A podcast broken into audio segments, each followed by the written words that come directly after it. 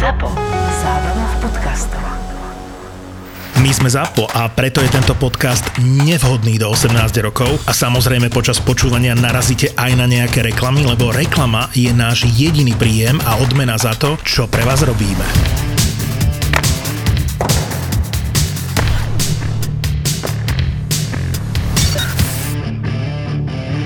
Chlapci, ja som sa dnes výnimočne chcel nechať prekvapiť. Čiže ja som včera o 00:36 natipoval vo Fortune a neviem výsledky. Pozrel som si Toronto na Floride, pozrel som si Nashville, Minnesota, lebo to som nemal na tikete, ale potrebujem od vás vedieť, ako dopadli zápasy a či som vyhral. Hej, takže... Počkaj, ale neviem, či z hlavy ti budem vedieť odpovedať. Ale jo, no poď. Dobre, tak dal som 5 eur, kurz 7,80. Si sa rozšupol 5 eur.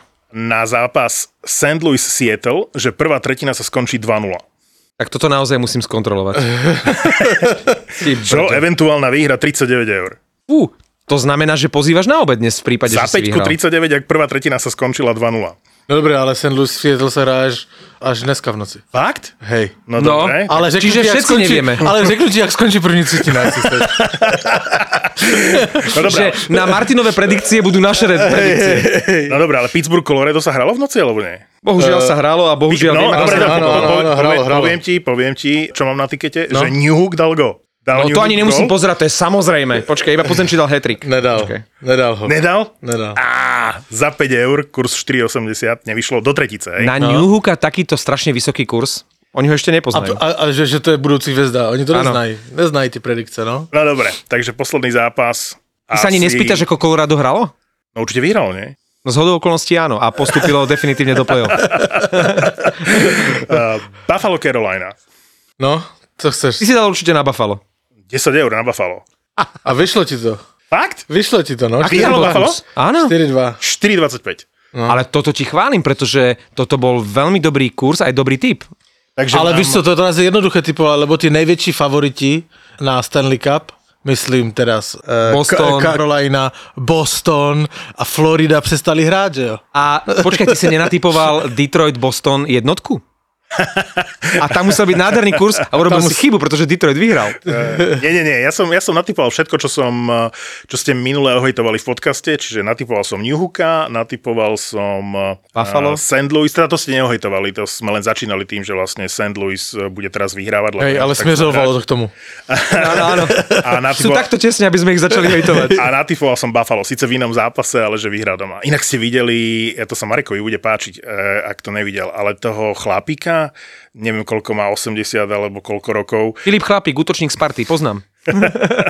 V Buffale. Ale on nemá 80. V Buffale, keď už spomínam Buffalo, asi už nebude priestor ho spomínať v podcaste. Nebude. Na Buffale ani podľa mňa priestor. Ešte chvíľku a ani teraz nebude. Ale tú krásnu ceremoniu, ten ceremoniál ste videli, ten komentátor televízny, čo 51 rokov komentuje zápasy. Rick Jenneret je absolútna legenda. Počúvaj, ja som nepoznal som jeho meno, nevedel som, že tak dlho komentuje. Poznáme všetci jeho hlas. Jeho hlas poznám z tých highlightov, proste to je nezameniteľný hlas. To je najväčšia legenda. No ale chlapci, to bola jedna z najkrajších ceremonií vôbec, akože to bolo tak dojemné. Ja som sa pri tom rozreval, plná hala. Oni normálne do Buffala si všetci kúpili lístky a vypredali halu, kvôli tomu, že on tam mal byť, akože mal mať svoju reč. Standing ovation a proste skandovanie počas jeho príhovoru. To sa nepodarí akože veľkým hráčom.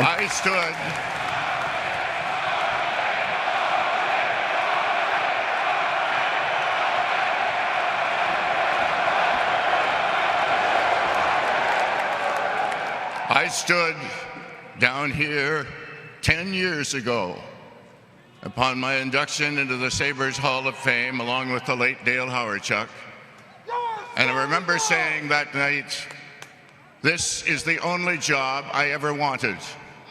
This is the only place I ever wanted to be. I meant every word on that particular night, and boy, do I mean it now!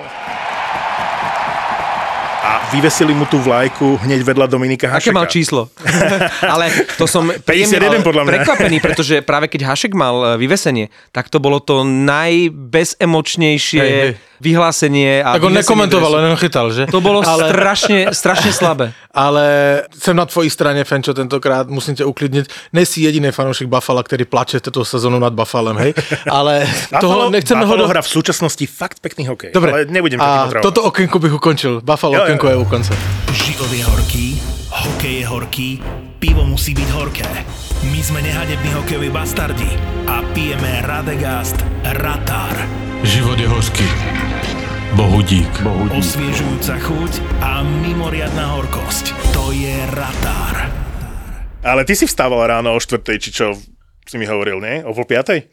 No, 4:40, či kolika. Euka išla točiť? Euka šla točiť a probudila mne, tak som sa od rána díval na hokej, no. Pre teba je to vlastne príjemné nechať sa zobudiť, lebo to je na hokej. Úplne okej. Čiže videl si aj... Všetko som videl. Jeden zo zápasov roka. Florida, Toronto. Florida má takéto zápasy 2 do týždňa. Akože dobre. Akože sú perfektný zápas. Florida, Toronto, perfektný zápas, hej. Ale co z toho akože vyniká, hej. A pre mňa z toho vyniká, akože jedno, Florida, víme, asi náš největší favorit spolu s Coloradom na Stanley Cup, hej. V jaké formě jsou golmani Floridy? Hej, to je obrovský postreh. Hej, lebo samozřejmě o síle mužstva, když za poslední 3 zápasy dvakrát to otočí z 5-1, nebo kolik to bylo. Z New Jersey bylo 2-6 a teraz bylo 1-5. Ale co to svědčí o tom, jakože o těch golmanech, lebo o síle mužstva, že to otočí dvakrát, o 4 góly, jakože perfektné. Huberdo je ve vynikající formě. Hard trophy pre mňa. Přesně tak, ve vynikající formě. Ale ne, že teďka ho chválím, ale on je celou sezónu. Toto som chcel povedať, že je najvyrovnanejší, lebo aj Matthews, aj McDavid podľa mňa budú medzi nominovanými, že tá trojka je prakticky jasná, ale Huberdo je v rámci celé sezóny najvyrovnanější. Jak jsem tak sledoval i ty předzápasové prostě nějaké rozhovory a tak dál, ten Žiru je pod obrovským tlakem. Lebo mu asi 5 novinářů vmetlo, že jak jde Vatranovi v New Yorku Rangers. Teda sice neskoroval, ale jak se rozjel tam. Takže on tam je pod obrovským tlakem a tak, jak ty jsi říkal, že jak by hráli spolu 20 let, já jsem ten pocit teda ze začátku neměl. Poprvé jsem měl pocit z Žirua, že se dává s tím Huberdoem dohromady teďka v noci s Torontem. Pěkně si tam párkrát vyměnili puku a tak dále. A on začínal s Barkovom, vieš, a teraz ho dali k Huberdovi. No, o hodně líp sedí s ním. Ja len na chvíľu vsúkal, lebo zareagujem na toho Žirua. Žiru podľa mňa neprišiel na Floridu si pinkať s Huberdovom a Barkovom. On tam nemusí zapadnúť úplne ani do systému. Žiru prišiel na to, aby vyhrával buly, a aby v rozhodujúcom okamihu celý zápas ho nemusí byť vidieť a potom dá buď brutálnu prihrávku, alebo proste dá rozhodujúci gól. A toto mu už išlo aj v predchádzajúcich zápasoch. To s tebou samozrejme nesouhlasím, lebo když chceš vyhrať Stanley Cup, tak nemôžeš nebyť vidieť celou a rozhodnúť jeden moment. Musíš proste makať tam. Jestli je slabý článek mužstva, tak proste ten tým Stanley Cup nevyhraje. Tečka. A teďka je slabý článek podľa mňa golmani a forma golmanu na Floride. Hej? A tam sa podľa mňa musí dosť potit generální manažer Zero, že Zito. Ale oni povedia Zito.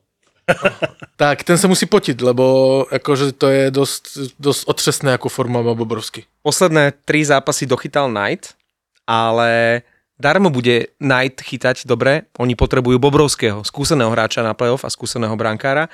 A k Žiruovi, 2 moji obľúbení hráči dali svoj prvý gól v noci v nových dresoch, Žiru a Studenič. A chcem sa mu ospravedlniť a povedať, že som sa mýlil pred týždňom, keď som povedal, že Studenič asi prehajdáka svoju šancu v Dallase a že už možno ani nenastúpi. Dali ho opäť k Benovi a k Seginovi do druhého útoku, čiže vlastne ešte povýšil a hral výborne, dal prvý gól za Dallas, chválili ho, takže bodaj by mu to vydržalo. No, prehajdákal tú šancu, len ten Dallas prehral Sietli a museli niečo s tým mužstvom urobiť a veľa možností tam nemajú, takže chvála Bohu pre ňo. A chválili ho, pretože má to, čo napríklad nemá Jamie Benn, že je rýchly a že vie korčulovať, takže preto hoci kde hrá, tak Ben je na blízku, lebo ten Studenič to ukorčuluje aj za toho Bena. Ale k Žirovi, však on doteraz bodoval, on prihrával, ale samozrejme chceli od neho aj góly, lenže tam sú všetci kandidáti na gól, takže to, že doteraz neskoroval, nebol až taký veľký problém. A dokonca, podľa mňa, oni nemajú ani tak problém s tými brankármi, pretože oni dostanú 6 gólov, ale dajú 7. Tá produktivita Floridy je úžasná, to, čo si hovoril aj New Jersey, vlastne 3 zápasy a z toho 2-krát otáčali o 4 góly, keď prehrávali. A stalo sa to možno 4.-5. krát v tejto sezóne. Takže tá ofenzívna sila Floridy je brutálna. Otázka je, ako to bude fungovať v play-off, kde toľko golov nepadá. Ale víš, že v play-off vždycky a v každej sérii príde zápas, ktorý láme celou sérii. Musíš mať dobrého brankára. A musíš mať dobrého brankára, ktorý ti tam v tomto momente podrží, lebo ty môžeš pretlačiť samozrejme, ale nedokážeš s tým vyhrať, akože možná jednu sérii, ale nedokážeš s tým vyhrať Stanley Cup, hej? Tak. Je neuveriteľné, že tá Florida má momentálne takú formu, že má o 9 bodov už viac ako Tampa. Že Tampa išla teraz trošičku dole s výkonmi a s výsledkami, Florida šlape, takže bude to veľmi zaujímavé, lebo a to isté platí, ako sme sa bavili o brankároch, že tá forma v play-off potom bude rozhodovať, ale Florida má momentálne obrovskú silu, takže okrem Floridy od dnes aj Colorado, to sú prvé dva týmy, ktoré už majú istý postup do play-off. Ale ten stejný problém má podľa mňa i Toronto, ale na neho upozorňujeme od začiatku sezóny, ba, možno od začiatku podcastu, ale co som sa strašnú správu dozvedel dneska, že Mrázek bude chybieť do konca sezóny, minimálne mesiac. Hej, minimálně měsíc, což mi přijde úplně absurdné potom, jak to z raniny vypadalo, hej, že tam to je, už jsme se o tom bavili mockrát, ale že to je prostě průser. A oni mají vlastně trojročnou zmluvu s ním, to znamená ještě na další 2 sezóny. Hej, a do playoff teda jdou s tím Campbellem a s Karlgrenem. To je oveľa větší problém jako v té Floridě, no. Tam. No a ten Karlgren, viděl jsi, když dostal gól od Gudasa? A ukázali potom v zábere takú blondinku v šortkách. Hovorím, toto je nádherný hokejový moment, jak Gudas prepálil toho brankára a potom ten moment. Neho, no. Ale Karlgren se díval na tú blondínu a nedíval sa na Gudasa, tak. Ale Karlgren se 4 nebo 5 let tomu, kdyby se díval na NHL v telkách, tak ví, že Gudas si rád vystřelí skoro od červené, mezi červenou a modrou, jak jede, a že nic z něho nerobí, když vyváží puk, že střílí po brance. A kdyby v tom Štokholmě tehdy, když on chytal 4 roky tomu, nechodil do baru, do farmy, to je výborný bar štokholmský, tak kdyby čumil na NHL, tak to ví a nedostane od Gudasa gól teďka. No, hovoríte dnes všetko za mňa, takže ja to len podporím a chcel som hovoriť o Toronte a o Floride. A teraz to rozdelím nejak. Tešil som sa minulý víkend na to, že idú 2 zápasy Floridy na Nova Sport a že si ich pozriem. A pozrel som zápas proti New Jersey, vypol som ho za stavu 2-6. Fakt? A potom som pozeral zápas proti Buffalo a ten som vypol za stavu 4-1 pre Floridu. Ale podstata bola, že si hovorím, sú pre mňa, a to som už tu v podcaste hovoril, 4 najväčší favoriti na Stanley Cup. Hej, Florida, Tampa, Carolina, Colorado. Sú pre mňa 4 mužstva, ktoré sú top a potom je tá druhá línia a ďalších 6-7 mužstiev, ktoré môžu akože prekvapiť. Dokonca už aj Boston sa tam u mňa dostal, čo je akože pomerne šokujúce, keď si zoberieš akú sezónu mali. Ale... On podľa mňa chce... Sám seba šokovať. A počkej, ďubne a skúsi, jestli sa chytí. Nenechaj sa vyprovokovať. Ja sa klidujem, ja vám pak řeknu k Bostonu. A iba s jedným zámerom som pozeral tie zápasy Floridy, lebo som si hovoril, že z tých 4 mužstiev, z tých pre mňa 4 top favoritov, že kto má najhoršiu obranu, že veľkým kandidátom je Florida. Že oni po zranení Ekblada majú katastrofálnu obranu. A všímal som si iba, ako hrajú obrancovia, v akom zložení hrajú, ako bránia. A samozrejme, že Florida smerom dopredu, to je neuveriteľná sila a ten Giroud to len podporil.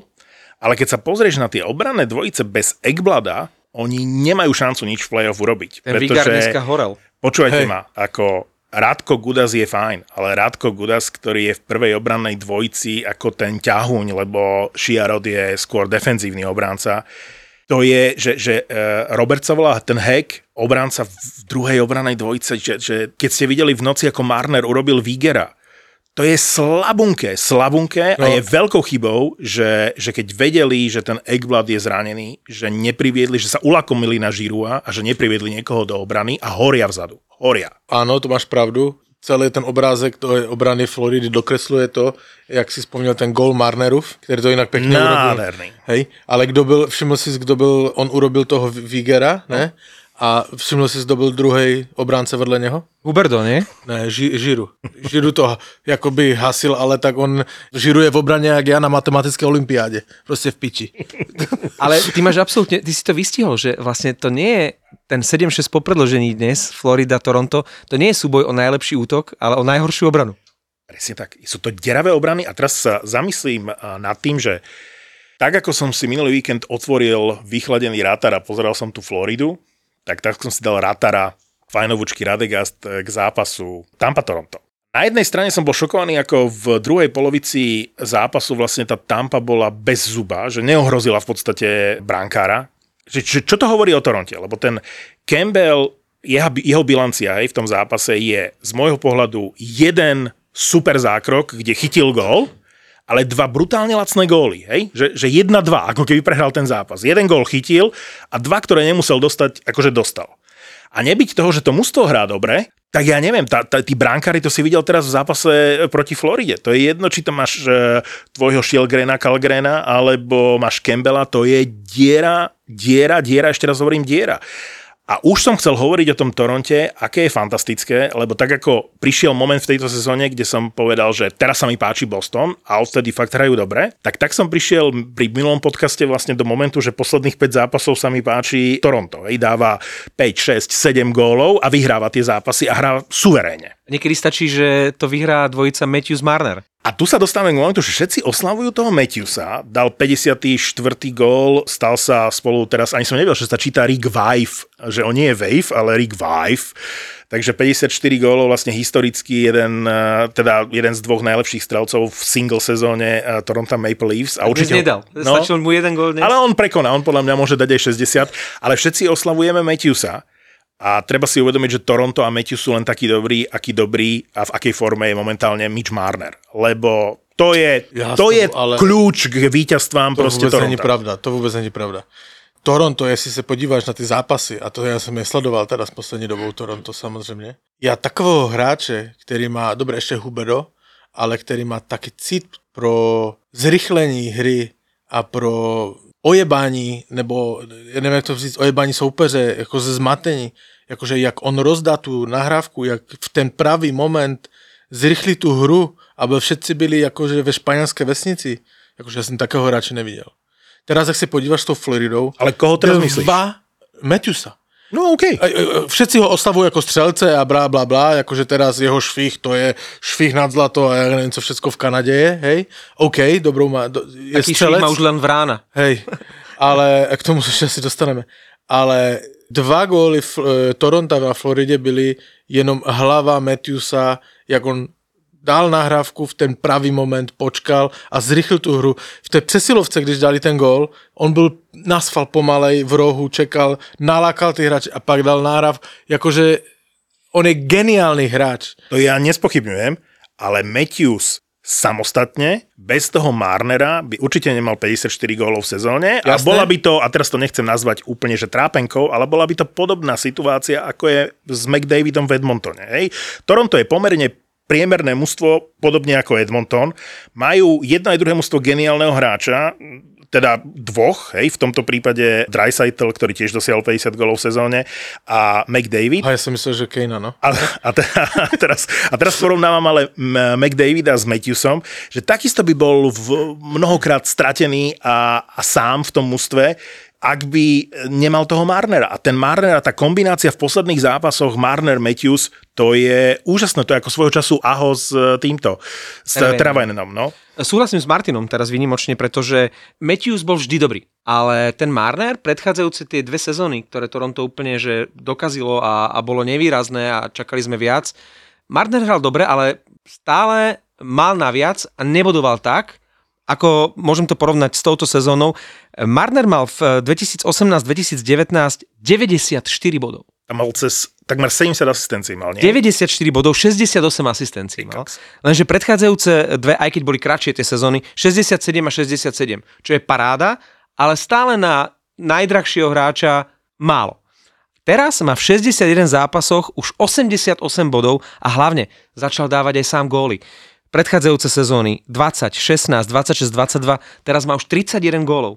Takže vlastne obaja máte pravdu, platí to, čo si povedal, Pavle, ale Matthews bol konštantne dobrý. Teraz sa zlepšil Marner a myslím si, že sa celkovo zlepšila tým pádom aj hra Toronta. No a tak ako som, prepáč Pavle, sa nadýchuješ a nechcem ti do toho skákať, ale nechcem stratiť myšlienku, že tak ako Boston v tej sezóne, išiel, skladalo sa to, nepáčilo sa nám to, aj ty si bol kritický k tomu a zrazu to zaklaplo do seba. Zrazu som povedal, že to bol ešte pred trade deadline, Debrask v prvom útoku, Haula, Hall, Pastrňák v druhom útoku a všetky tieto veci a zrazu to zaklaplo a ten Boston začal hrať, že zdalo sa nám, že majú iba prvý útok a zrazu mali tri útoky, som tu hovoril. A teraz Toronto to isté, hej, že ten Matthews strieľal góly celú sezónu, ale zrazu začali hrať konečne Engvall. Michejev hral fantasticky. Proste zrazu to mužstvo ako keby vpredu, tie útoky, do seba zaklapli. Že trvalo to 70 zápasov v sezóne, hej, ale akože po 70 zápasoch v sezóne musím povedať, že to Toronto sa mi vpredu páči. Naozaj sa mi páči. Ale vzadu nie. Jasné, ale to aj Florida teraz má ten problém a bude zajímavé v sezóně v playoff sledovat, jak oni s touto ofenzívou, jakože kam dojdou. Ale to jsem se chtěl zeptat, lebo ty tu jsi za specialistu na Toronto. Nejlepší obránce Toronto Marlies, Král, Čech, byl povolaný do Maple Leafs. Hej? Za koho bude? Kdo je na odstřel? V obraně? Mhm. Kromě všech. Prosím? Kromě všech. Nie, Liljegren sa mi nepáči, ale hral dobre v posledných zápasoch. Neviem, či ste videli, ako Jordana vycvičil Wheeler na modrej čiare. Winnipeg hral, tuším, že to bol Winnipeg a že to bol Wheeler v Toronte. Počúva 1-1, face to face. Tak mu zaradil kľúčku, že ten Giordano padol a Wheeler dal ako nádherný blafák. A ukazuje to na to, že naozaj ten Giordano už má svoj vek, už má svoje roky a že budú tam aj kiksy, hej, že to už je taký ten chára moment, že má skúsenosti a v šatni dobrým príkladom, ale na tom ľade občas bude horieť. Takže môj tip by bol z obrany, no Justin Hall určite, nie? Ja sa ptám jenom, ja neviem. No pre mňa Hall nie je základná zostava mužstva, ktoré chce uspieť v play-off. Po sezóne musia aj tak už konečne predať toho Nylandera a priviesť buď nadpriemerného brankára alebo ďalšieho minimálne kvalitného, nemusí to byť nadpriemerný, lebo však tých peňazí nemajú nazvýš obrancu. Ale oni Nylandera nepotrebujú, to je proste mánička, aj keď dnes v noci dal gól a brankársky post, respektíve defenzívu potrebujú posilniť. Hej, ten Nylander, když se podíváš skrz sezónou, tak u těch rozhodujících momentů nebyl. Tak jak se roky nechceli zbaviť Kapanena, a ide to aj bez Kapanena, tak sa proste potrebujú zbaviť aj Nylandera. Ja mám pocit, že teraz v tejto chvíli, keby sme mali natipovať víťaza Stanley Cupu, tak netipujem Floridu a netipujem Toronto. To sú dve mužstvá, ktoré na základe uplynulých zápasov a možno aj celej sezóny v prípade Toronta nemajú dobrú obranu a nemajú brankára. Tampa so svojím playoff hokejom a s fantastickou defenzívou sa môže teraz akože tajne smiať, že môžu mať teraz aj o 20 bodov menej a príde playoff a tam s Vasilevským a s obranou, ktorú majú, môžu celé Toronto a Floridu poslať dopreč. Viac verím aj Tampe a v prvom rade Caroline a Colorado. Boston. Boston hra sympaticky. V závere základnej časti sa hra sympaticky. A to je veľká vec. Keď ja to poviem, tak naozaj na tom niečo je. Bitka týždňa. Taká tu asi ešte v tejto sezóne nebola. Bavíme sa o Anaheim Arizona a o Beaglovi a Terim. No čo tomu predchádzalo najprv? No jasné, ale ty napsal k tomu, abych to citoval, že ohavná bitka. No. Co ťa k tomu vedlo? Zo strany Beagla to bolo ohavné. Nemôžeš mátiť niekoho, kto sa s tebou nechce byť. A nemôžeš ho takýmto spôsobom zraniť. Zbiť takto mladého, ktorý sa vlastne ani nechcel byť, bol v tom tak trošku nevinne a dávať mu tam pestiovky, čo ja viem, ako mne sa to nepáčilo. Ja mám rád bitky, ako každý fanúšik NHL, férovky, ale toto sa mi nezdala až taká férovka. Na kanadské televízii to spočítali presne v spomaleném, že 11-krát dostal piesti do oka. 11-krát? 11-krát. Ja som chcel povedať, že 3-4 krát mu riadne dal. 11-krát dostal. 11-krát. Kraj sa nepotvrdilo, že by mu zlomil nádočnicový oblúk, ale že... Ale vypadal hrozne na fotke. Nemá oko teraz. No. Odišie, teda nehral, hej? Lebo výsledok tej bitky je aký? Beagle hral v nedeľu ďalší zápas. A v ďalšom zápase Terry nemohol nastúpiť, pretože bol u očného špecialistu. Dokonca odleteli z Arizony neskôr. Meškalo, muselo čakať lietadlo, pretože ho ošetrovali, toho Terryho. Ale začnime, čo tomu predchádzalo. Hej? Lebo celé to vyplývalo z frustrácie toho týmu Arizony. Po tom, čo Zigras dal gól, ktorý by mohli zaradiť do videa, jak sa volajú tí, čo robia tie triky a majú miliónové videá. Dude Perfect sa volajú. tak to bol gól na tej úrovni, že... Michigan. Dude Perfect je taká partia. Ale ten gól sa menuje Michigan. Ten myslíš. My ho voláme Granlundovský na Slovensku, oni ho volajú v zámori buď Lacrosse alebo Michigan. To je jedno. Michigan, ale... a víš prečo Michigan? To je jedno. No kto? Povedz. Neviem prečo. V 86.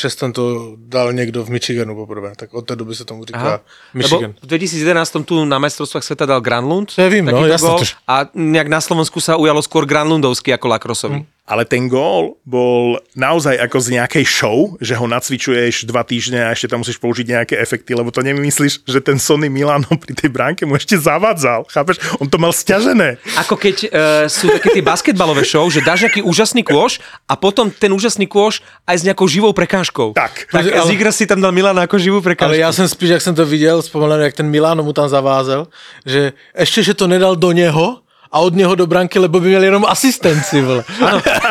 Milano tam bol vlastne ako kužel. Si zober, že 99% hráčov v tej rýchlosti a v zápase na úrovni NHL nezodvihne ani ten puk za bránkou, hej? Čiže ani k tomu pokusu sa nedostane. A on to mal ešte sťažené o hráča a predtým, neviem, či si všimli v tej rýchlosti, ale on ešte predtým, ako ten puk naberal za bránku na to, aby ho tým lakrosovým spôsobom dal do brány, tak predtým, to bola sekunda predtým, dal pomedzi nohy tou takou Demitrovkou vlastne vystrelil, hej? V ťažkej pozícii vlastne jediná šanca bola dať si hokejku medzi nohy a streliť, čiže on urobil, že hokejka medzi nohy, to je prvá náročná vec a v priebehu sekundy zobral ten puk a dal lacrossový gól s obťažnosťou. To bolo na nejakej súťaži nejakých kaskadérov, kápeš? Nikto z mladých nerobí takú dobrú reklamu ako Zigras, lebo toto keď vidia mladiasi, ktorí hrávajú v Kanade s loptičkou trebárs alebo s pukom, tak chcú napodobňovať Zigras. Ale zároveň chcem povedať, že mne takéto góly nechýbajú v NHL. To znamená, že ja ich nepotrebujem. Ej, že ja som to chýbali, ale sú. Ja chtěl bych jenom vidět, co říká Tortorella teďka u telky, ale jakože po tomto, jak to ten Zigras znovu urobil, já ho definitivně jsem pojmenoval, že je to Aleš Hemsky svojej generace. To nemůžu myslet vážně. Povídej dál. Prečo Aleš Hemský? On byl taká hračička. Ano? No jasné, Hemský to byl. Marek ho pamatuje, ne? Ja si ho pamätám, pretože on vyradil rozhodujúcim gólom Detroit, keď ešte za Edmonton, takže mne sa v Edmonton nepáčil. Vy ste si ho považovali, že je to brutálny talent, najšikovnejšie ručičky, neurobil až takú závratnú kariéru v tej NHL. Ale späť k Zigresovi. Lebo on nestřílel, on nahrával, to bol vždycky jeho problém. On radšej nahral, než by strieľal. Povidej ty. Chcel som len povedať, že tieto góly mi vôbec v NHL nechýbajú. Hej, ja mám rád góly, ako dal teraz Marner Floride, hej, alebo také góly, ako padali v tom zápase. Také klasické hokejové. Tieto také bavinkania sa, že to mňa nevzrušuje. Ja napríklad nepoviem niekomu, že kámošovi, alebo že pozri si tento gól. Že mňa to až tak akože neberie. Ale my víme v tomto podcaste dobře, co ťa vzrušuje. Ale čo predchádzalo tej bitke? A ja som si to potom pozrel z opakovačky, že vraj hráčov Arizony, teda na čele s Jayom Beaglom, vytočilo to, že bol posmešne reagoval smerom k striedačke a k hľadisku. A on naozaj, ten Zigres, urobil to, že po góle urobil hecovačku do hľadiska, že čo? A toto ho nasralo. A ono to čiastočne pravda je, ako ja som taký typ. Hej. Ja keby som dal, možno nie v takom nedôležitom zápase, ale v dôležitom zápase, keby som dal takýto gól a som na ľade súpera, tak otrieskam o plexisklo, že tu máte kokoti. Teba by im milovali tí fanúšikovia. Čiže ja by som na ľade súpera, by som urobil akože šovku, že do hľadiska, že čo? Niekto tu búčal? Hovada, čo? Takže toto, ja mám túto... Corey Perry by bol veľa neho fan... Áno, a Mandílek. Išiel by zase gočnému nadovšicovým oblúku na druhý. Ja mám túto mentalitu, hej. Čiže ja som v pohode so Zigresom, ale chápem, že... najmä tým akože starším hráčom to musí prekážať. Ale neoprávňuje ťa to k tomu, že ho schmatneš potom a dobiješ. 11-krát, že mu dáš akože do tlamy.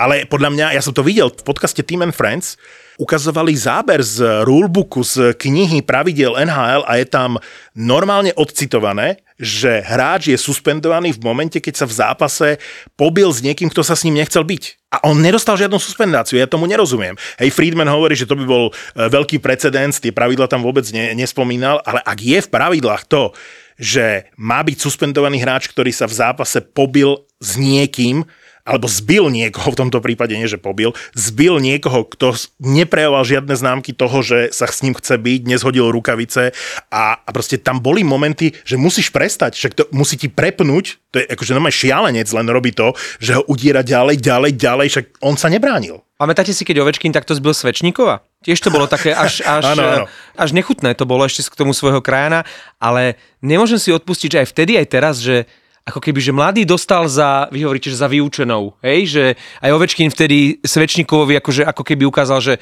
ty si tu nevyskakuj, lebo zatiaľ si nedosiahol môj úrovňa. Tam bolo pozadí na tom. No. Vieš, aj teraz, no zaraďme si namiesto Terryho nejaké väčšie meno, lebo Terry je super, ale stále je to mladík, talent, ešte len začína. Ale hviezda mužstva, no, cez 30 rokov. Áno, ale je to stále akože mladias. Ano. Zoberme si niekoho staršieho, nejaké naozaj slávne meno, tiež by to nechali tak, že však dostal za vyučenou, vieš, ako nepáči sa mi to, ako keby hodnotili, že to bol na druhej strane toho ringu. To bola aj poznámka veľmi kritická k Petovi Verbíkovi, že na základe tohto, že tam nemal kto brániť toho chalana, že by si to ten Beagle vlastne nedovolil v momente, keď je v tom týme Dolorie, ktorého vymenil v rámci trade deadline, keď je tam aspoň Manson, ktorého vymenil do Colorada, alebo keby tam bol aspoň Getzlaf, ktorý je zranený, hej, ale tam na tom ľade ani na tej striedačke nebol nikto, kto by si to vybavil s tým Beaglom, chápeš? Alebo kto by schmatol toho Beagla, že tam sa sťažovali na rozhodcov. Že čo robili rozhodcovia, keď vidia takúto situáciu, že ich proste nerozdelia. Na obranu prišiel ako generálny manažer uprostred sezóny, takže ešte nemá možno doplnené tie kolónky, že aha, chýba mi tam tvrdý chlapík a Delory ho vymenil.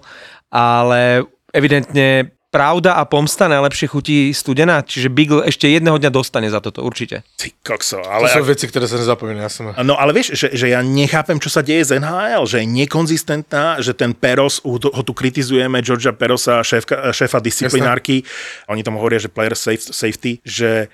Úplne, že jedno rozhodnutie Larkin na začiatku sezóny dostane dištanc na jeden zápas a potom za oveľa horšiu vec Taylor Hall, ktorý zozadu priebe Ľubuškinovi, dostane 5 000 pokutu. Však to sú veci, že vy premýšľate inak zrazu, akože kde sú nastavené nejaké štandardy a pravidlá? Ja bych si chtěl, to je pravda a teďka budu šít do vlastných řad, hej? Ale videli ste hit Maršanda na... No a toto je diskutabilné. Áno. A ja súhlasím s Pavlom, Maršan mal dostať suspendáciu. Ja si tež myslím, hej. Ja vyskočil a hlavu mu najebalo mantinel. Nadzvedl se, víme, jaký je Maršant. Kdyby tam byl někdo milej, já nevím, Ondřej Palat, dejme tomu, který není zákeřnej, ani tam zákeřnost kolem něho nešla, teďka první, který mi přišel do hlavy, tak vidí hlavu a jakože podle mě ho takto netrefí, jak Maršan. Maršan to viděl. Nadskočil, hej. Trafil mu hlavu o mantinel a keď už rozhodcovia, kurva, sú tam 4, ale dobre, 2 majú to oprávnenie prerušiť hru. Mali prerušiť hru. Však ten, kto tam... Teraz si nemôžu spomenúť. Myslím, že Píky, ale z Kolumbusu. Padol hlavou a potom oľad. Tak no. Mali to prerušiť. Oni dostali z protiútoku gól. Ani nevylučovali, ani neprerušili. Hej, ale veď to nebolo spravedlivé. Ale to je zase o tej nekonzistencii. To znamená, v tejto sezóne sme videli zápasy, kde nastala takáto nejaká podobná situácia. Bez ohľadu na to, kto mal puk v moci, tak vlastne rozhodca zapískal, lebo sa niečo stalo, niekto leží na ľade. Potom máš takýto zápas a rozhodca nepíska.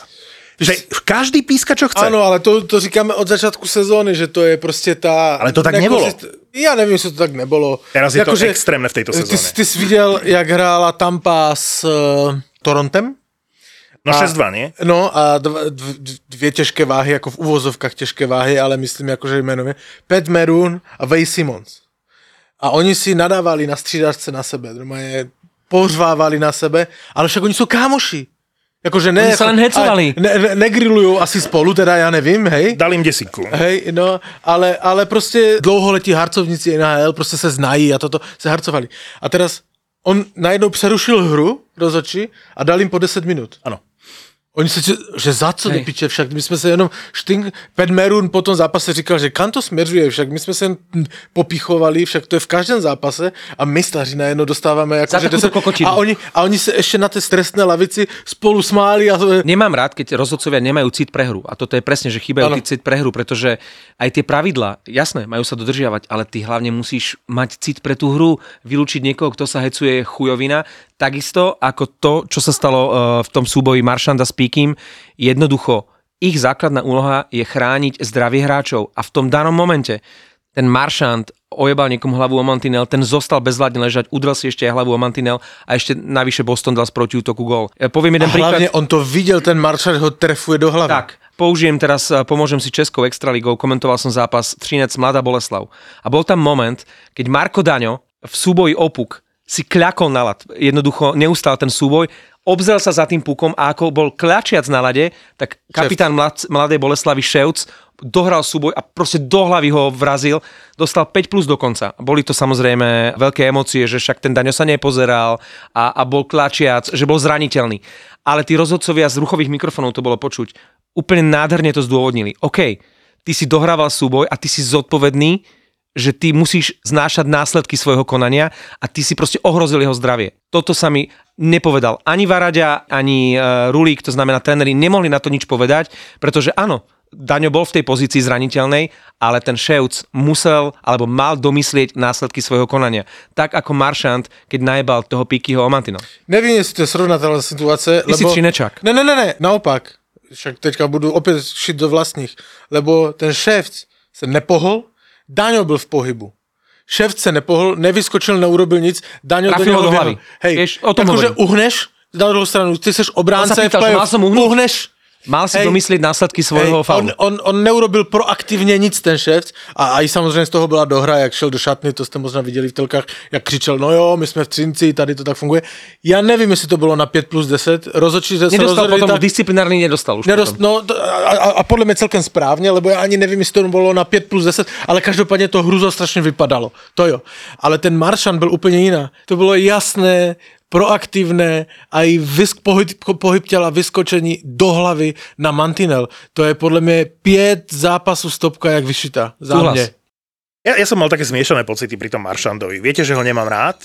Viete, že ho mám rád, ale a ja ho mám rád. Ja na rozdiel od tebe tu stojím za zájmem objektivity. A sranda je, že ja som prvý, ktorý kričí, že ten Maršant je hajzel a ja som nemal úplne taký ten pocit z tohto. Pre mňa to bol pocit playoff. OK, trafil ho zlé, možno s tým ani tak nepočítal, pozrel sa tesne pred tým, že proste ho ide trafiť a nechcem sa ho to teraz zastávať. Pre mňa to bol playoff moment s nešťastným koncom. Čiže... A keď proti Vancouveru nastavil tam chrbát, tak si sa išiel si vyskočiť z kože, ak je to hajzel. Ale toto sa mi zdalo byť, že bolo trochu aj nešťastné pre ňo, že z toho zápalu boja, lebo bol to naozaj akože pekný hokejový moment, že keby ho netrafil tak, ako ho trafil, keby ho nerazil tou hlavou Ola do plexisklo.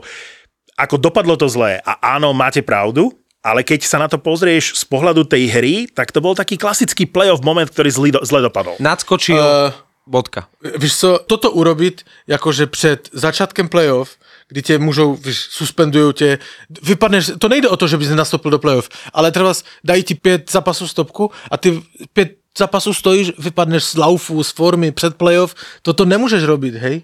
Nasereš někoho, ale, ještě ti někdo přijde... Ale jako, ty tu rozprávaš už druhý podcast o tom, že blíži sa playoff, je 10 zápasov do konca základnej časti a teraz čo, všetci majú okolo seba chodiť? Pozri sa na zápas Nashville, Minnesota v noci, za 5 minút 3 bitky a vybavené. OK, jasné, to ne, že majú okolo seba chodiť, ale tak jak McKinnon má zakázané už sa kohokoliv dotknúť, tak kličoví hráči by to mielo byť akože playoff. Ne, ja hovorím naplno 82 zápasov, okay, naplno každý jeden zápas. Ale co je budúcnosť NHL? Neviem, jestli ste videli New York Rangers z Jersey v noci teďka. Nevidel som. Je obránce Brandon Schneider.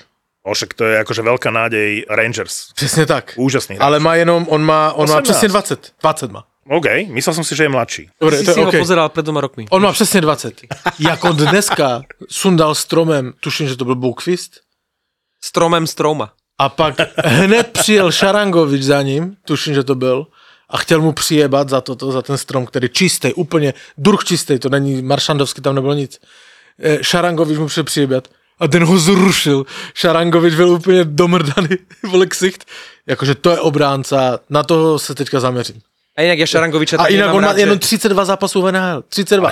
A už hraje jak svinia. Ja tak nemám rád toho Šarangoviča, že ja by som nebol bitkár, keby som hral v NHL, ale Šarangovičovi by som jednu tak skutku prijebal. Pre mňa je to jeden z najšikovnejších hráčov v New Jersey. Je šikovný. Keby som tradeoval z New Jersey, tak chcem Šarangoviča. A možno od momentu, keď sme hrali proti Bielorusku na majstrovstvách sveta a mal tam také provokačné k našej striedačke, tak ešte za to by som na ňo poslal Willa Smitha. Ale keď spomínaš ten strom a obrancu, tak to už je viac ako týždeň, ale ja som to zaregistroval ešte po nahrávaní toho predchádzajúceho podcastu, ale Radko Gudas dal najkrajší hit sezóny. Jo, toho Dacha, ako prehodil cez seba, ty kokos. To bola NHL 80 rokov. On tam musí stíhať v tej obrane Floridy všetko.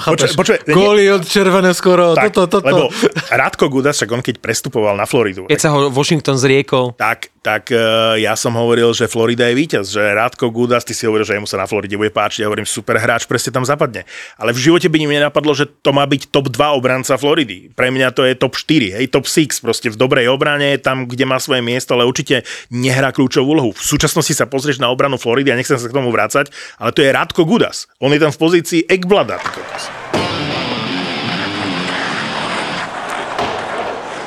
Vo Fortune pekný zápas z piatka na sobotu. Tampa hrá doma proti Bostonu. Dej sa, akože ja si myslím, že Boston, ty sice říkáš, že to ze začátku sezóny tak nevypadalo, ale akože ja teraz nevidím, ale ešte 3 týdny zpátky to bylo tak, že Boston jako jediný tým v NHL neprohrál víc než 3 zápasy za sebou. Hej? Čili jeho konzistence šla nahoru. Jakože ja som je kritizoval Boston, že nemají druhého centra. Ja sa musím, akože Howellovi omluvit, lebo tak, jak on se rozehrál teďka tento Fíňák, tak jak se rozehrál, to je něco neuvěřitelné.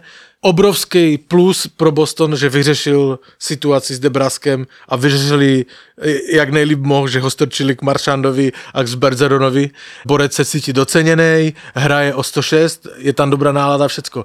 Ale jediné, to pekne priberá a začína sa podobať na toho svojho fotrika, toho komentátora. Mají výbornou golmanskou dvojici a co jsem ti chtěl říct, Lindholm a McAvoy je nejlepší obrana dvojice v NHL teďka. To se budeš smát, ale jsou nejlepší. McAvoy s Lindholm, jakože, dobré, děj si. Najlepšia obrana dvojice v NHL momentálne, keby som mal povedať, tak asi poviem Taves a Makar v Colorade. Dobre, to sme prekvapení. Šokovaný, jsem přímo šokovaný. Ale to je jedno, je to jedna z nejlepších obrany dvojic. Dobrý, terka zápas s Detroitem, prohráli, vyhrávali, ale tam to bylo vidět, oni vyhrávali 2-0 a přestali hrát. Hotovo. Chlapci, hotovo. Víš co? Jediný velký průser, a to není jenom v Bostonu, to je celé NHL, je to, a v Bostoně je výborný příklad z toho, je Jack Stadnicka.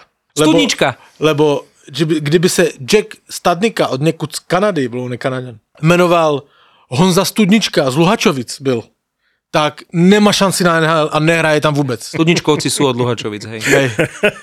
Ale, no...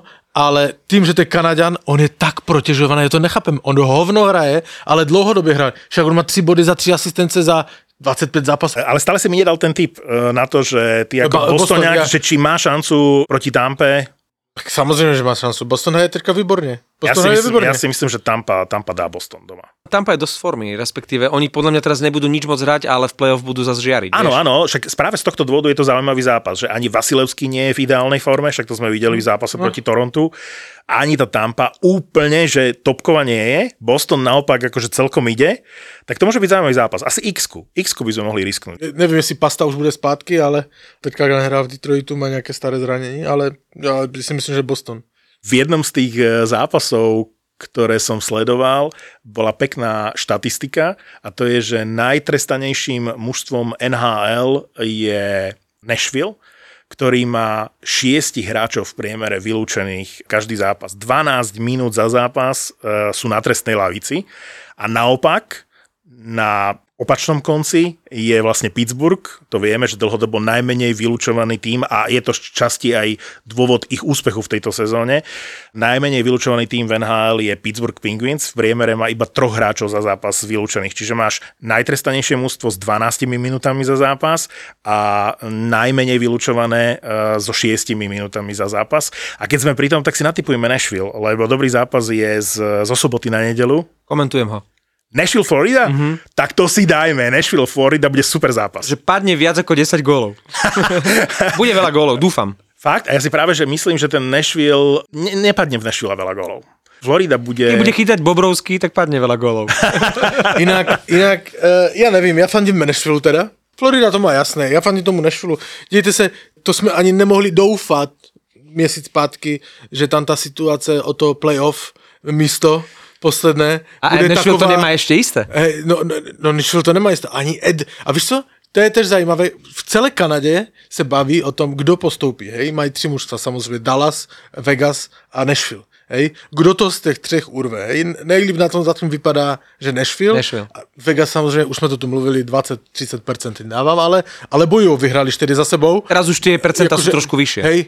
No ale oni mají méně zápasů furt. Hej? No, už, ano. Ale nikdo v Kanadě tam nespomína Edmonton že by ešte eventuálne nemohol postúpiť. Ja ho spomínam stále. A ja to vidím taky reálne, že akože ten Edmonton tam je reálne namočený v tomto, lebo samozrejme v noci vyhrál v San Jose po prodloužení. Ale tam sa chodí po body, vieš, no. No jasne, tam sa chodí po body. Vyhral 2-1 jenom. Mike Smith je inak zachránil. Neviem, jestli ste to viděli. Mm-mm. Chytil tutovku, ale chytil šanci a i hned rozehrál na polovinu na volného McDavida, který jsem jel sám na golmana a to vyhráli. Hej? Ale výborný moment Mikea Smitha. Ale ten Edmonton tam je furt podle mě namočený a já prostě furt fandím tomu Vegas a Nashville, že to urvou. Takže podle mě veľa golov. Hej? Ale tiež to, čo hovorí Pavel, že mohol by to ten Nashville dať. A hlavne oni potrebujú teraz body. Takže... A kromě toho třeba ten Dallas a i Edmonton hrají se všema těma aspirantama, takže oni to, tam není vůbec nic jasné. A i Edmonton, a i Nashville hrají s Dallasem, s Vegas, a i jakože mezi sebou všetci hrají, hej? Takže může se úplně jednoduše stát, že Edmonton prohraje všecko a je mimo playoff. To jsem se povedal, že z těchto týmů je podle mě Edmonton jasně najslabší. Ale to na tom sa zhodneme, pre mňa je len prekvapujúce, že ten Edmonton stále dokáže vyhrávať, hej? No lebo... ale to je to, o čom ešte, prepáč, ja to ti řeknu, na čo navážeme, jak sme mluvili o tom Stadnikovi, že sú protežovaní, že v Kanade si nikto nepřipouští, že by Edmonton, oni sa o tom ani nezmiňujú.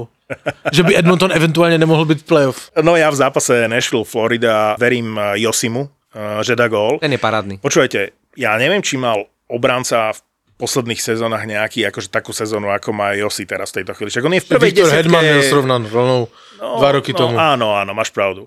Ale že ten Josi v prvej desiatke kanadského bodovania... Pre mňa je to strašne sympatický hokejista. Čo presilovka, tak on boduje. A je to sympatiák, je to famózny hokejista. Možno tým, že je v Nashville, že vieš, keby hral v Toronte, alebo nedaj Bože v Edmontone, tak je to absolútny král a v tom Nashville je trošku taký ako mimo toho diania. A možno jeho smola je, že by mohol opäť vyhrať Norris, pred minulú sezónu získal, len tým, že Makar je taký dominantný, aký je, tak sa obávam, že ten Josi to nevyhrá tento rok, že Makar tú Norrisovú trofej dá. No ale pomenoval si dvoch obrancov. Áno. Tak stejne jak na Hart je asi dvojice Huberdo s Matthewsom, asi je bude ten McDavid doplňoval, ale mezi nima sa podľa mňa musí rozhodovať. Šestiorky nič, hej? To už je Vezina. To už stačí. Tam bude nominovaný, ale Huberdo... A to myslíš, že Vezina teďka? No ja... To nechce dať Andersonovi. Nie, Mark Strem, je tam ešte Anderson, vieš, ako kandidáti, ale Huberdo je prvý hráč Floridy, ktorý dal 100, má 102 bodov. V histórii, myslím. On dokonca som počul, že v histórii, celej histórii NHL, ako ťažko sa to asi posudzuje, lebo nie sú, niektorí hráči nie sú len ľavé krídlo, hej, majú, že môžu hrať na ľavom krídle aj na pravom krídle, nemáš to tak vyšpecifikované. Žirúč sa vás v obrane. Áno, ale že asi z pohľadu ľavých krídel v celej histórii NHL akože najlepšia sezóna. Huberdo. A inak vôbec, že životné sezóny v tejto sezóne NHL, to sa roztrhlo v rece. A to je jedno, či sa bavíme o Kreiderovi v Rangers, alebo... Ten dal tuším 46 gólov? 47. Neuveriteľné. Počúvaj, keď on dá 50 v tejto sezóne a podľa mňa by som mu spočítal, že koľko z tých gólov dal spred bránky, že v nejakom okruhu jedného metra od brány. Podľa mňa ne. Kreider všetky dáva spred brány. Tomu musíš spočítať góly, kdy nepohl holi. Hej? Lebo ten Panarin v noci, on jenom stál ťuk. Roky sa hovorilo, že najlepší predbránkový hráč a aj najviac bodujúci, že je Joe Pavelski. Myslím si, že Chris Kreider to prevzal už teraz po ňom to žezlo, že najlepší predbránkový hráč. Toho Jágra tu vzpomínáme až moc tento podcast, ale něco málo mu chyba, aby překonal toho na Manhattanu toho Jágra.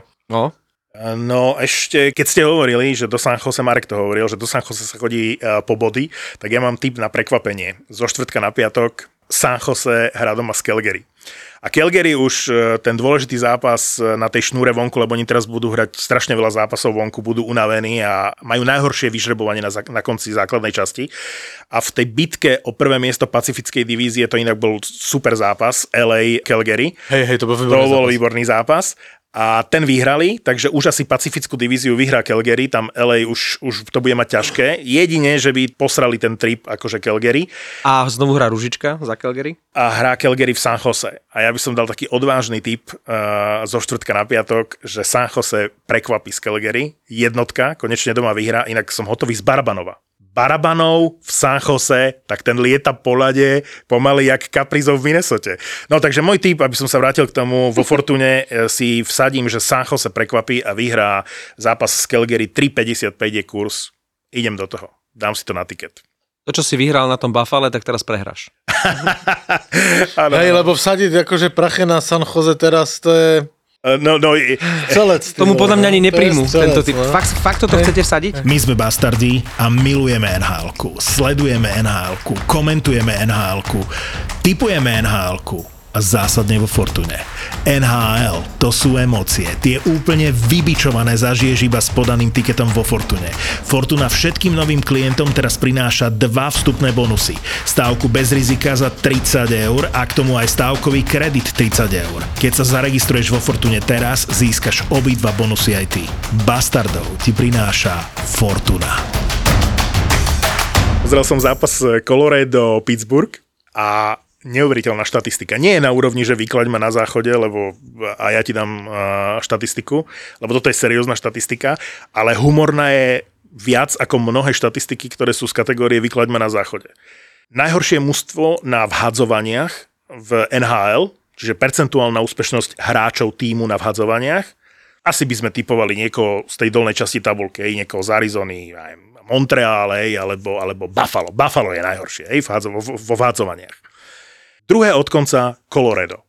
Centri Colorada majú menej ako 50% úspešnosť na vhadzovaniach v tejto sezóne. Rozumieš tomu? Slabí sú.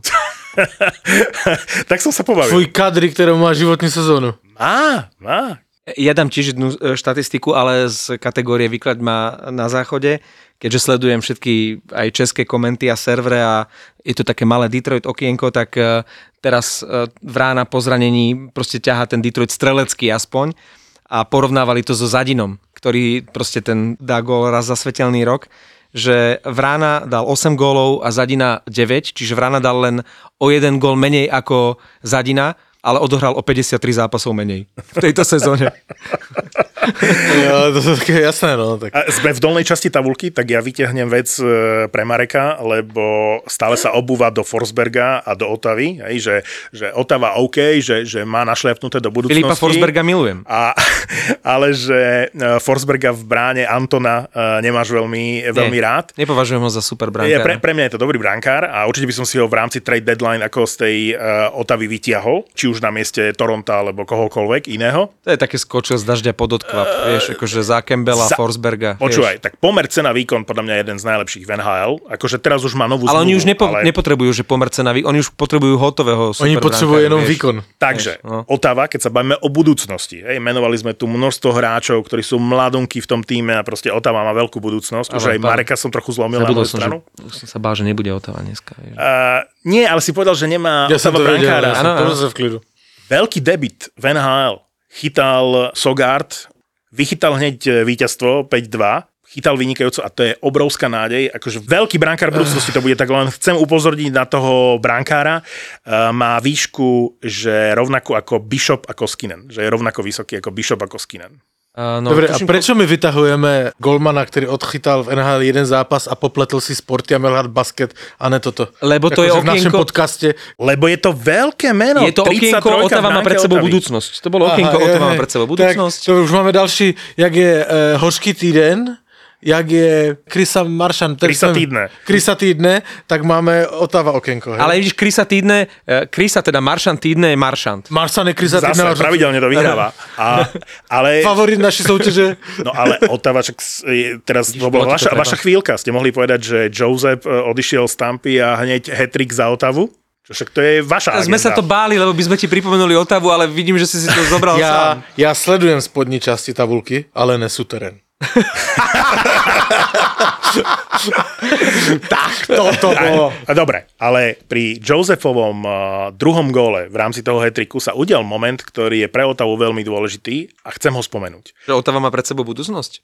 Že keď som videl, ako k nemu prikorčuloval Štycle a ako sa spolu radovali z toho druhého gólu Josepha v zápase, tak som pochopil, že to bude fungovať v tej Otave. Že to bolo ako keby x rokov spolu hráli, boli najlepší kámoši, nie že Joseph pár týždňov predtým akože prišiel do toho mužstva, ale že ten Štycle sa teší, že prišiel hráč, s ktorým môže on hrať a má s ním budúcnosť.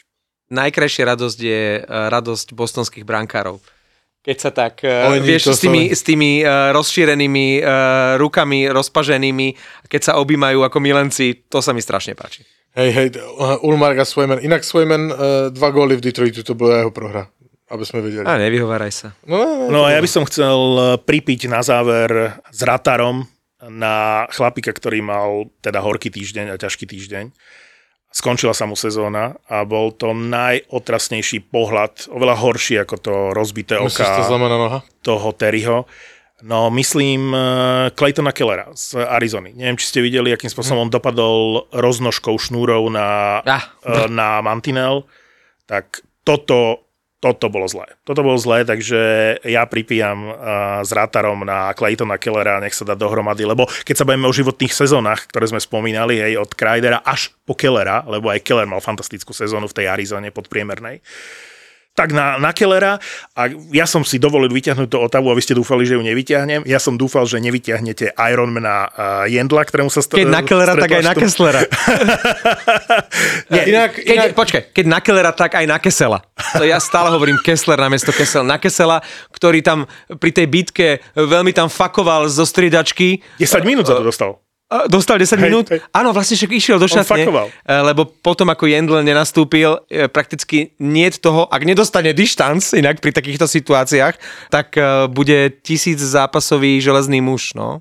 Pre mňa to je totálna fraška a ja len, to už sa nebudeme v tom vrtať, lebo to už sme raz rozobrali, ale podporuje moje vyjadrenie o tom, že toto je fraška vykonštruovaná to, že na čo také rekordy vôbec potrebuješ, lebo sa potvrdilo, že ten Jendl, keď prestupoval do Filadelfie, takže mu povedali, že prekoná ten rekord, že pokiaľ bude zdravý, tak oni ho v tej zostave nechajú a teraz sa ukazuje, že vlastne ho tam ani v tej zostave poriadne nechceli a chcú dať tým mladým šancu, ale ho tam držali len, aby ten rekord akože prekonal.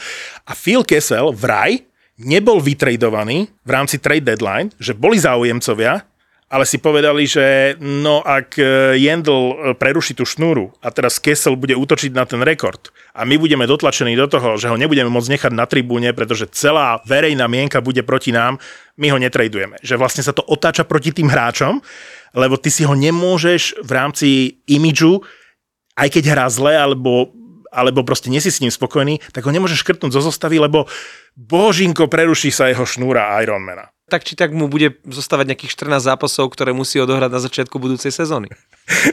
A on chce byť vytradovaný, tak už pičuje zo striedačky, aby dostal dištanc, vieš, aby túto ťažobu so sebou nevliekol. Najhorší hráč ligy plus minus? Kid Jendl. Fakt? Keby náhodou si chcel vyskakovať, že prečo ho nezaradili do zostavy. Nehanebne horkých bastardov ti prináša nehanebne horký Ratár. Trikrát chmelený Ratár je najhorkejšie pivo v histórii pivovaru Radegast. Osviežujúca chuť a mimoriadna horkosť. To je Ratár. Život je hosky. Bohu dík. Mali nápad a víziu, odvahu a dobrý timing, ale niekedy potrebovali aj trochu šťastia a súhru okolností. Veľa ľudí vníma štart Dedolo sa až keď začali tancovať naše škrečky. Málo kto vie, že to je po 9 rokoch vlastne budovanie biznisu. Je tu ďalší originál od ZAPO, podcast Mentalita Foundra. Len founder CEO mohol urobiť to, čo on urobil teraz s Facebookom, s tým Meta a nikomu inom by to neprešlo. Tim Cook v Apple toto nemôže urobiť, lebo on nemá tú odvahu a nemá ani takú dôveru od shareholderov ako founder. Zakladatelia, foundry, ale aj biznisoví žoldnieri s mentalitou foundera. Ty nie si founder, ty si tiež akoby len zamestnanec alebo naherovaný profik. Musím sa zamyslieť nad tým, že si raz niečo vlastnom založiť, lebo ja som tu founder mentalitu vždycky, myslím si, že mal. Biznisové príbehy zakladateľov firiem, ktoré sa stali na Slovensku love brandom a dnes ich poznajú aj vo svete. Príbehy jednorožcov aj žralokov.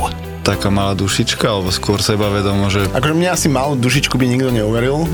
Akože je veľmi málo takých rozhodnutí, ktoré keď urobíš, tak okamžite sa všetko rozpadne, keď je zle. Dnes riadia veľké firmy s miliónovými obratmi, ale poctivo si to museli odmakať. Viktor chce spoznať ich mentalitu. Mentalita Foundra. Stále ti niečo šrotuje mozog a proste rozmýšľaš nad všetkým. Jak vieš, cítim do seba. V podcaste Mentalita Foundra.